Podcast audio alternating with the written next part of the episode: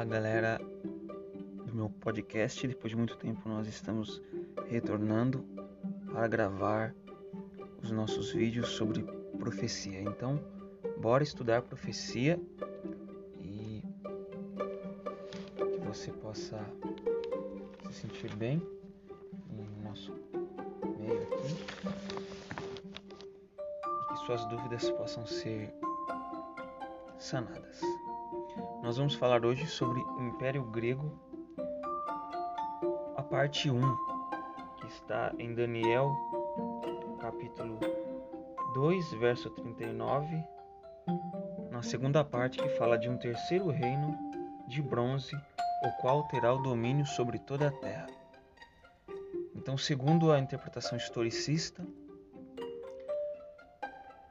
esse domínio de bronze é o Império Grego, é o que mais se encaixa ali na história do domínio de bronze. E nós vamos entender na, na continuação dessa série do podcast. Na realidade, quando se diz que o Império de Bronze tinha domínio sobre toda a Terra, agregando assim o Império Grego, não queria dizer que o Império Grego Macedônico dominou o mundo todo, pois essa não é uma realidade. Porém, para o rei se intitular o reino do mundo, não precisava exatamente conquistar todos os territórios do mundo. Por exemplo, Ciro se autodenominava rei do mundo e não conquistou todos os territórios do mundo. Xerxes se denominava o rei deste vasto mundo mas também não conquistou todos os territórios do mundo. Então, o que, que significa essa expressão de um reino que tem domínio sobre toda a terra, um reino mundial? Significa que não havia outro que se podia comparar a ele no mundo inteiro.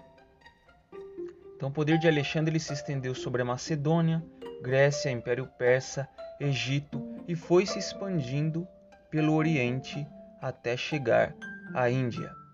Uma curiosidade para você que não sabe: a palavra hebraica para Grécia, em Gênesis 10, 2 ali, é Yavan, e é um dos filhos de Jafé na genealogia, que é Javan ali. Você lê em Gênesis 10, 2, Javan, e ele está logo depois de Madai. Madai era o progenitor dos Medos e Javan foi o progenitor dos gregos.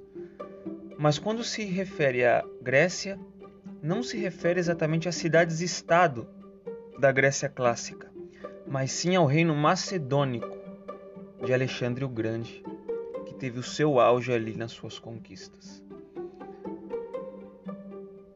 Então, essa é a curiosidade sobre o reino de bronze que tem domínio sobre a terra. Essa é a parte 1 do nosso estudo do Império grego macedônico, que foi um império ali que fez muita diferença na época antiga pela rapidez das suas conquistas e pela vontade de conquistar que Alexandre o Grande tinha em seu coração.